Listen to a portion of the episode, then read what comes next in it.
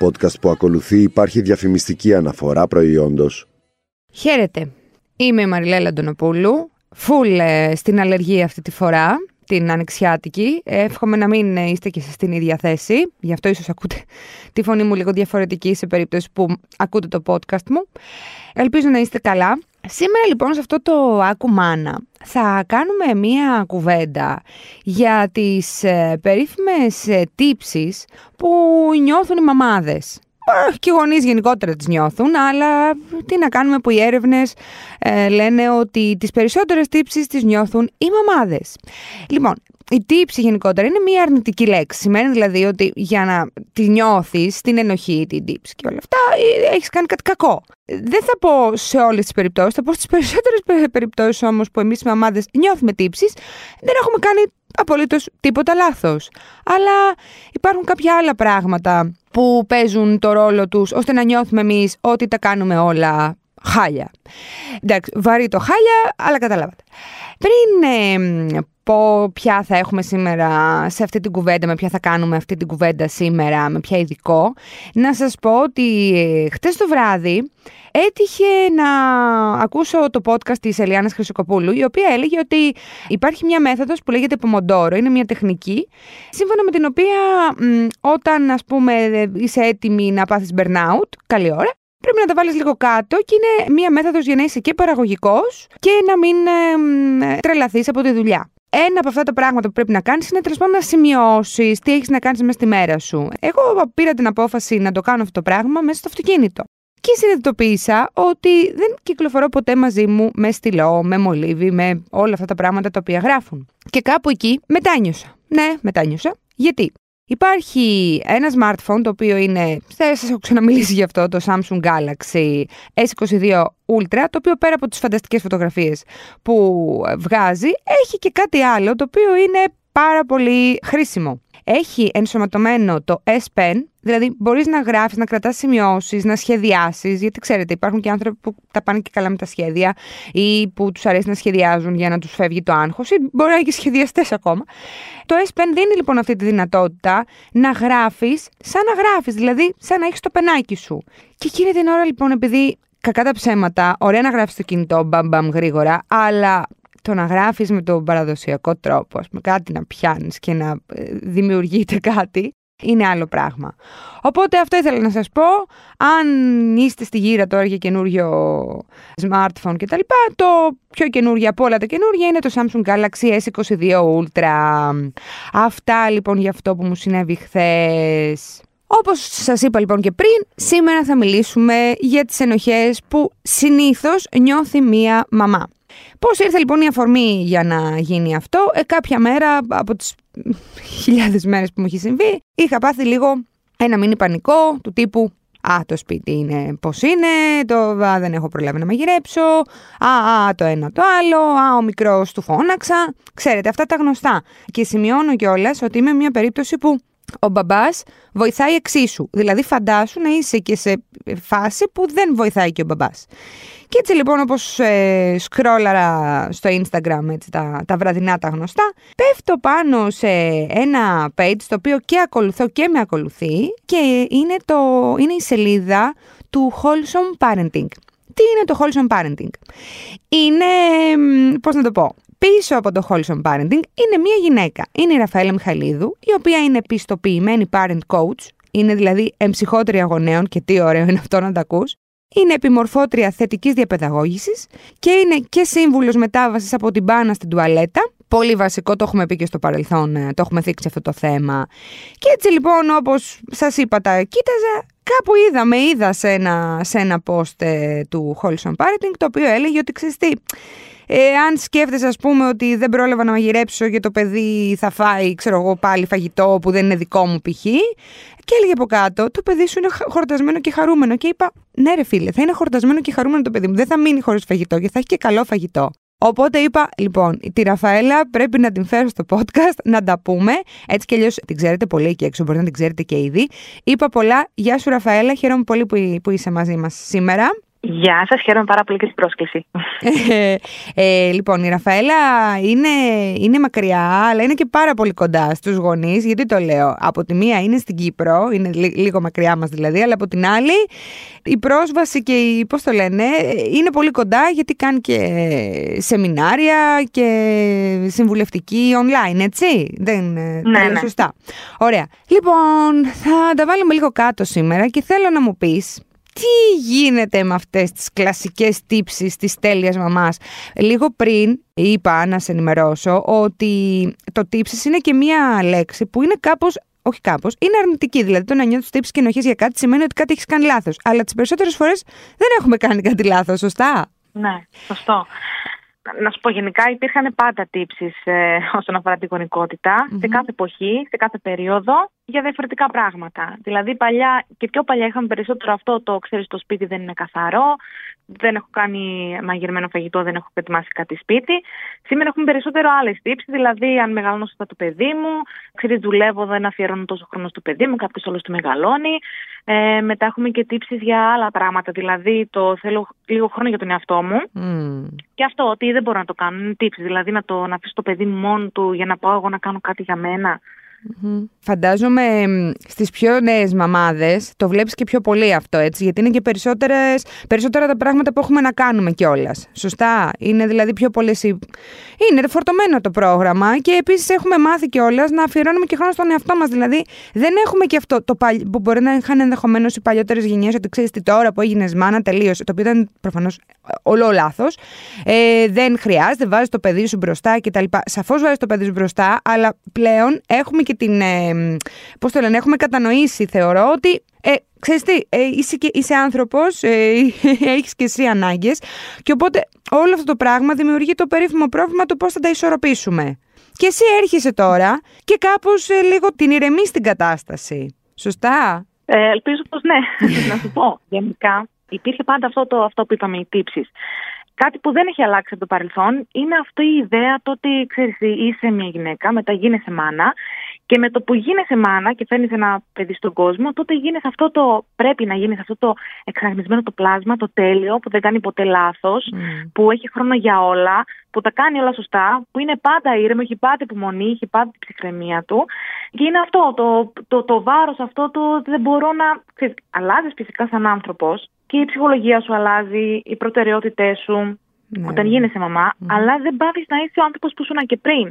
Δηλαδή με τα βιώματά σου, τις εμπειρίες σου, τα συναισθήματά σου, ε, το χρόνο που χρειάζεται για τον εαυτό σου, το πώς αντιμετωπίζεις κάποιες καταστάσεις. Και όλη αυτή η ιδέα που έρχεται και από την κοινωνία και από το παρελθόν και από τις οικογένειες και γνωστούς και αγνώστους, το ότι τώρα είσαι μαμά. Τώρα δεν μπορείς να κάνεις κάτι λάθος, δεν μπορείς να έχεις χρόνο για τον εαυτό σου. Τελείωσαν όλα αυτά. Και αυτό μας, περισσότερο μας γεμίζει τύψεις. Ναι, ναι, σωστά. Θέλεις να μου πεις ε, κάποια χαρακτηριστικά παραδείγματα και αυτά που ε, έχουμε αναφέρει ήδη και που είδα και στο περίφημο post, δηλαδή το σπίτι είναι χάλια, δεν έχω κάνει καθόλου δουλειά σήμερα, ναι. που είναι το, το ένα ας πούμε, που εκεί με χτύπησε κιόλας λίγο. Στην, γιατί ξέρεις, άμα έχεις και μια, ένα ψυχαναγκασμό με τις καθαριότητες μετά έτσι μετά αλλιώς δεν είναι και δύσκολο. Ένα άλλο που είδα είναι π.χ. το νιώθω τύψεις που άφησα το παιδί στη γιαγιά για να πάω μια βόλτα, άλλη, άλλο, άλλο από εκεί. Πες μου κι εσύ μερικά για να μην τα λέω μόνη μου. Γιατί είναι, είναι πράγματα τα οποία έτσι κι αλλιώς ξέρεις, τα έχεις μαζέψει κι εσύ, τα έχει. Ναι. Mm-hmm. Το κλασικό αυτό το με το σπίτι και το φαγητό, mm-hmm. το οποίο θεωρώ ότι είναι κάτι που όλες βιώνουμε κάθε μέρα, επειδή δεν μπορεί να τα κάνεις όλα. Δηλαδή, εντάξει, είμαστε άνθρωποι. Mm-hmm. Και είναι αυτό που πες και στην αρχή, το ότι οι τύψεις είναι κάτι αρνητικό, το μέσα στο μυαλό μας, αλλά κάποιες φορές ξέρεις, δεν υπάρχει λόγος κιόλας να έχουμε τύψεις. Δηλαδή, αν εγώ επιλέξω να πάω, να πάω πίσω στη δουλειά, να επιστρέψω, τότε έχω τύψεις γιατί ε, έχω επιστρέψει στη δουλειά και δεν αφιερώνω τόσο πολύ χρόνο στο παιδί μου. Εάν δεν πάω δουλειά και επιλέξω να είμαι σπίτι με το παιδί, τότε είναι άλλες οι τύψεις. Ότι το παιδί είναι συνέχεια μαζί μου, το παιδί δεν κοινωνικοποιείται. Οπότε σε αυτή την περίπτωση δεν κερδίζεις κιόλας.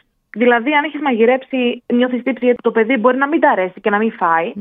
Αν δεν έχεις μαγειρέψει και πήρες κάτι από έξω, είναι αυτό το ότι δεν έχω κάνει κάτι σπίτι. Το αφήνεις λίγο με κάποιον άλλο το παιδί για να κάνεις και σε κάτι, μία ώρα έστω κάτι για τον εαυτό σου. Και νιώθεις αυτή τη τύψη ότι ξέρεις τώρα πάω και παίρνω το παιδί αλλού για να κάνω κάτι για μένα.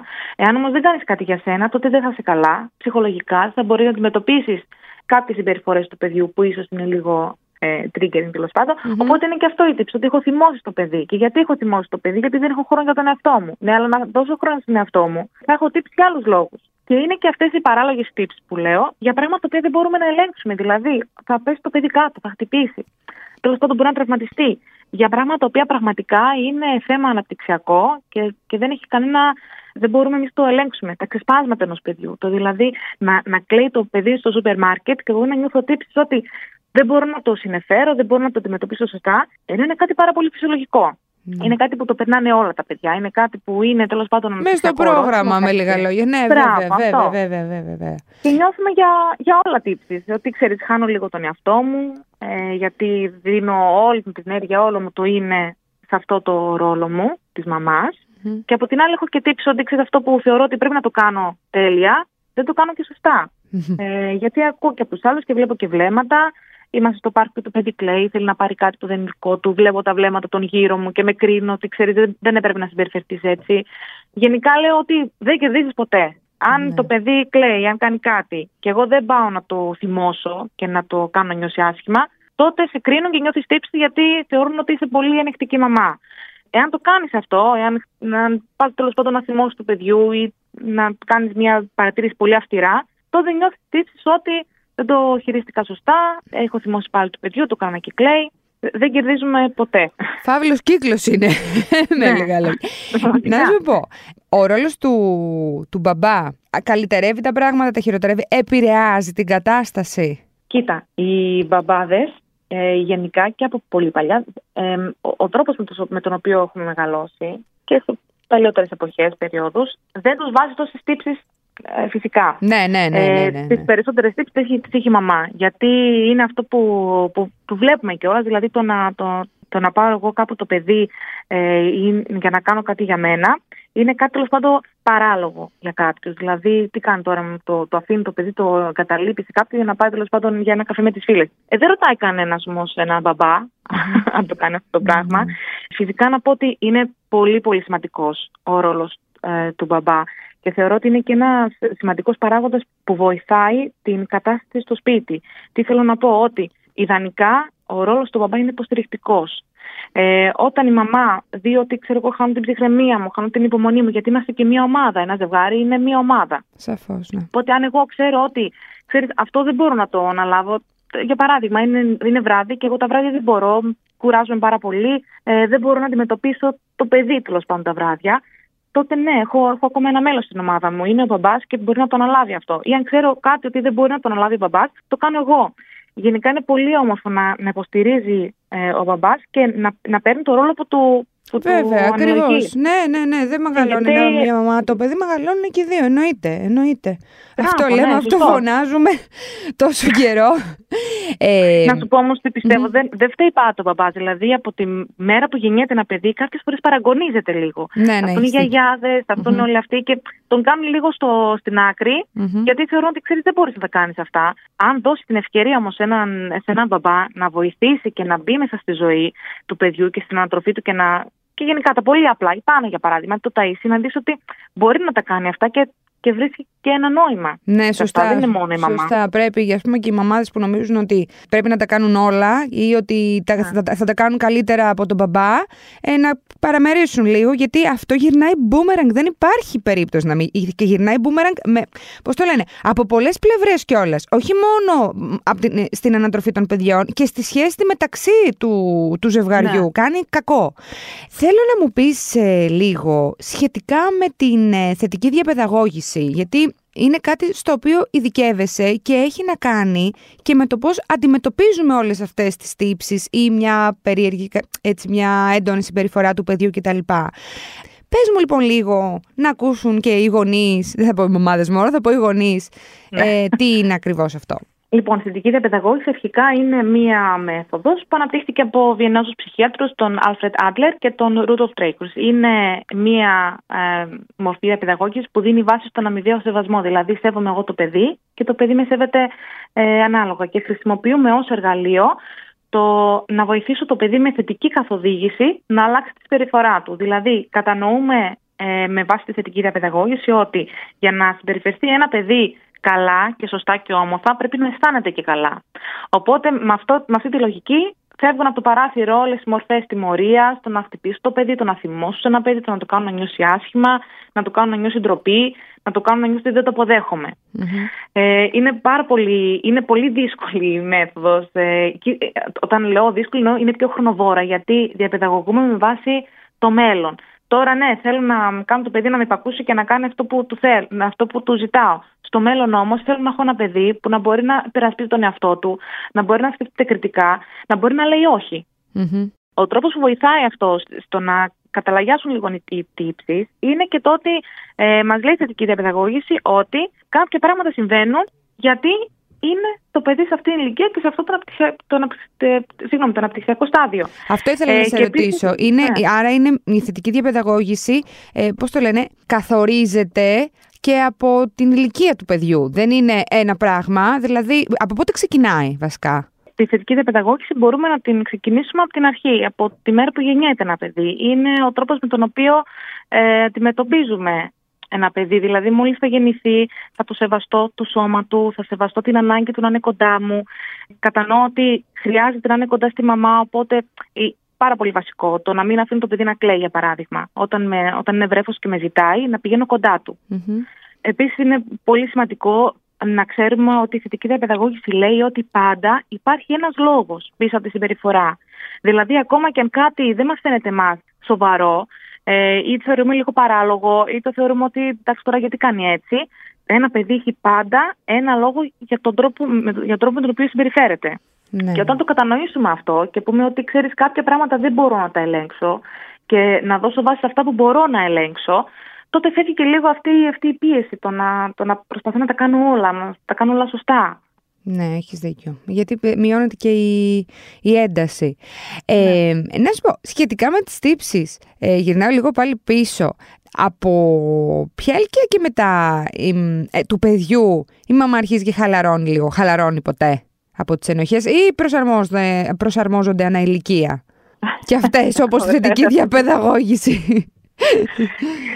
Κοίτα, από εμπειρία δεν μπορώ να σου πω γιατί είναι ακόμη δύο μικρός και δε, δε, δεν έφυγε ακόμα αυτό το συνέστημα. Ναι, ναι, Θεωρώ ναι. ότι κάθε ηλικία έχει τις δυσκολίες της. Δηλαδή, ε, όσο είναι βρέφο το παιδί, έχουμε τις τύψεις που έχουμε για το βρέφος. Μετά, μεγαλώνει το παιδί, γίνεται νήπιο και έχουμε τις τύψεις το ότι αν δεν το συμπεριφέρουμε σωστά όταν έχει τα ξεσπάσματα ε, ότι δεν του δίνω αυτό που χρειάζεται. Μετά μεγαλώνει, πάει σχολείο και νιώθουμε τις άλλες τύψεις. Στην εφηβεία περισσότερο νιώθουμε τις τύψεις, ότι ξέρεις. Και νιώθουμε και λίγο τύψεις ότι είναι αργά τώρα. Mm-hmm. Ότι πλέον ένα παιδί που είναι 14-15 και πιο, πιο μεγάλο, ε, δεν μπορώ τώρα λες, να ξεκινήσω όλα από την αρχή mm-hmm. και όλα αυτά που έχω κάνει πριν και νιώθουμε αυτές τις τύψεις. Το ότι είναι τώρα πολύ αργά. Ναι, εντάξει, όχι, δεν σταματάμε. Εντελώ δεν φεύγουν. Ναι. εντάξει.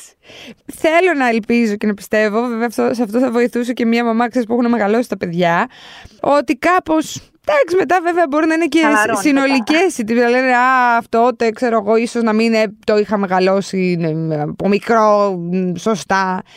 Αχ, τι τραβάμε, τι τραβάμε, τι να πω τώρα. Τέλος πάντων, πριν σε ρωτήσω τι είναι καλός γονιός για σένα ε, και να κλείσουμε με αυτό, θέλω να μου πεις λίγο πώς κάνει λοιπόν, πώς κάνει πέρα η μάνα τις τύψεις της. Υπάρχει ένα, πώς το λένε, ένα pattern, κάτι πάνω στο οποίο πατάμε και δίνουμε τη λύση για να φύγει από το μυαλό, να το κάνουμε εξού, να προχωρήσουμε; Να σου πω, είναι κάτι το οποίο το, το δουλεύεις καθημερινά. Δεν είναι κάτι που θα πεις, δεν είναι ένα κουμπί που θα πεις τώρα εντάξει θα το πατήσω και δεν νιώθω ε, πλέον τύψη. Mm-hmm. Είναι κάτι το οποίο πρέπει να δουλεύουμε καθημερινά. Mm-hmm. Εγώ, εγώ αυτό που βλέπω και με τους γονείς που, που μιλάω είναι ότι είναι γονείς οι οποίοι παλεύουν με την συνέστηση, δείχνουν όλη αυτή την αγάπη, την κατανόηση στα παιδιά τους, ε, προσπαθούν να δουν αυτό που νιώθει το παιδί, να βοηθήσουν, να ικανοποιήσουν τις ανάγκες τους και σταματάει μέχρι εκεί η ενσυναίσθηση. Και εγώ λέω πάντα ότι αυτό, όλο, το, αυτή την αγάπη που δείχνει στο παιδί σου και την κατανόηση και που καταλαβαίνεις ότι ξέρεις κάποιες μέρες είναι πιο δύσκολες και είναι τα συναισθήματα και δεν είναι όλα τα συναισθήματα αυτά που μας κάνουν να νιώθουμε τέλεια. Υπάρχουν και δύσκολα συναισθήματα τα οποία και εμείς τα αποδεχόμαστε στα γονεί, στα παιδιά μας. Mm-hmm. Και μετά δεν το κάνουμε στον εαυτό μας. Δηλαδή, δείχνουμε όλη αυτή την κατανόηση, την ενσυναίσθηση στο παιδί και σταματάει εκεί. Και εγώ λέω όλα αυτά τα συναισθήματα να τα φέρουμε και, προ, και προς εμάς. Δηλαδή να αποδεχτώ και εγώ τον εαυτό μου και εγώ ότι είμαι άνθρωπος και ότι δεν χρειάζεται να τα κάνω όλα σωστά. Και είναι νομίζω κάτι που κολλάει και λίγο στην προηγούμενη ερώτηση, το που χαλαρώνουμε λίγο, είναι ότι όταν μεγαλώσουν λίγο τα παιδιά και μεγαλώσουμε κι εμείς και βλέπουμε λίγο πίσω, καταλαβαίνουμε πόσο τέλος πάντων δεν υπήρχε λόγος να αγχωθώ για αυτό το πράγμα. Mm. Για το ότι ξέρεις, ε, είναι βράδυ και το, το παιδί θα φάει από έξω ή τέλος πάντων ε, δεν το κάνα μπάνιο σήμερα και πρέπει να το κάνω σήμερα. Όταν θα μεγαλώσει ένα παιδί, δεν έχουν σημασία αυτά. Αυτά που έχουν σημασία είναι το ότι ήσουν κοντά στο παιδί σου, στο ανάγκη, ότι το έκανες νιώθει ασφάλεια, ότι ήξερε ότι αν συμβεί οτιδήποτε είναι η μαμά και ο μπαμπάς και ξέρουν πώς να με καθοδηγήσουν. Αυτά έχουν σημασία. Οπότε πρέπει να σκεφτόμαστε στο μέλλον λίγο, μακροπρόθεσμα. Και αυτό, όλα αυτά, την, όλη αυτή την αγάπη και την κατανόηση που δείχνουμε σε ένα παιδί, να τη στρέψουμε και λίγο προς τα πάνω μας. Πολύ σωστό. Και να δω και εγώ τον εαυτό μου με συνέστηση ότι ξέρεις, ναι, ναι, δεν είναι ούτε για το παιδί όλες οι μέρες ίδιες, δεν είναι όμως ούτε και για μένα. Σωστά, ότι είμαστε άνθρωποι. Ναι, δεν είμαστε ναι. ρομπότ. Σωστά. Άρα έτσι γίνεται ένας καλός γονιός κιόλας. Έτσι χτίζεται ένας καλός γονιός. Ναι. Αυτό που λέμε, μια καλή μαμά, ένας καλός μπαμπάς. Είναι ε, ένα εργαλείο. Ναι, για, να, ε; Για να αποδεχτώ το παιδί μου, και είναι και αυτό ένα στοιχείο ενός καλού γονιού, το να αποδεχτώ το παιδί μου ακριβώς όπως είναι, πρέπει πρώτα να αποδεχτώ τον εαυτό μου. Ε, και να μην βάζω υψηλές προσδοκίες, ε, οι οποίες είναι λίγο δύσκολο να μην τις βάζουμε, γιατί τώρα και με την. Είμαστε στην εποχή της τεχνολογίας, βλέπουμε και στα social media όλες αυτές τις τέλειες ζωές και τις τέλειες μαμάδες που κάνουν τέλεια φαγητά και κάνουν τις τέλειες δραστηριότητες. Και μετά γυρνάει πάνω μας και λέμε: Εγώ δεν έχω ώρα να το κάνω αυτά και εγώ δεν τα κάνω αυτά. Οπότε ο καλός γονιός λέω πάντα ότι είναι αυτός που είναι ευτυχισμένος αρχικά. Γιατί αν δεν είμαι εγώ ευτυχισμένη, αν δεν είμαι εγώ καλά ψυχολογικά, πώς θα μπορέσω να βοηθήσω ένα παιδί μπροστά μου, πώς θα έχω την υπομονή και την ψυχραιμία; Οπότε ο καλός γονιός είναι ο ευτυχισμένος γονιός. Είναι γονιός που προσπαθεί, είναι γονιός που θα μάθει καινούργια πράγματα και θα πει: Ξέρεις, μπορεί να, να έχω μεγαλώσει διαφορετικά, να τα ξέρω διαφορετικά, αλλά θα το προσπαθήσω αυτό γιατί έχω στο μυαλό μου το παιδί μου. Mm-hmm. Αυτός που ζητάει συγγνώμη, δηλαδή κάνω ένα λάθος και το, και το παραδέχομαι και ζητώ συγγνώμη στο παιδί, mm-hmm. χωρίς να το κάνω να νιώθει τύψεις, και επίσης, πολύ σημαντικό, ο γονιός που αντιλαμβάνεται ότι το παιδί που έχω φέρει στον κόσμο ή το παιδί που μεγαλώνω, γιατί δεν είναι πάντα ένα παιδί που το γεννάω, Βέβαια. δεν είναι η επέκτασή μου, δεν είναι δηλαδή είμαι εγώ και το παιδί μου, είναι ένα πλάσμα μοναδικό το οποίο ανήκει στον εαυτό του και μόνο. Ναι. Όταν τα κάνουμε αυτά και τα καταλαβαίνουμε αυτά, τότε έρχονται και τα άλλα πολύ πιο εύκολα. Ναι, σίγουρα. ναι. ναι, θα έχουν γίνει μεγάλα βήματα, αν έχουμε ναι. φτάσει μέχρι εκεί. Έστω προσπαθώντας να φτάσουμε μέχρι εκεί, και, και αυτό ναι. είναι πολύ καλό. Μάλιστα. Η προσπάθεια είναι αρκετή. Ακριβώς, ακριβώς. Ραφαέλα, σε ευχαριστούμε πάρα πολύ. Σε ευχαριστώ πολύ που ήσουν σήμερα εδώ και είπαμε αυτά τα πολύ χρήσιμα, γιατί είναι, είναι πολύ χρήσιμα. Θα τα ξαναπούμε. Να είσαι καλά. Εγώ ευχαριστώ. Γεια. Γεια. Αχ, αυτά για σήμερα. Τι ωραία που τα είπε η Ραφαέλα, αλήθεια. Ε, δεν, είναι, δεν είναι θεωρία, δεν είναι μονολόγια. Ε, εφαρμόζονται και στην πράξη και το ξέρουμε πολύ καλά όλες. Αυτά λοιπόν μέχρι την επόμενη εβδομάδα. Μπαίνουμε στο ladylike.gr, μην τα λέω πάλι, θα τα πω. Μπαίνουμε λοιπόν στο ladylike.gr που έτσι κι αλλιώς διαβάζεις πολλά πράγματα τα οποία, ε, πώς το λένε, κάπως κουμπώνουν με όλο αυτό που συζητήσαμε τώρα και πόσο μάλλον το No Filter Motherhood, την ενότητα με θέματα σχετικά με τη μητρότητα. Τα λέμε λοιπόν σε μια εβδομάδα. Γεια και χαρά!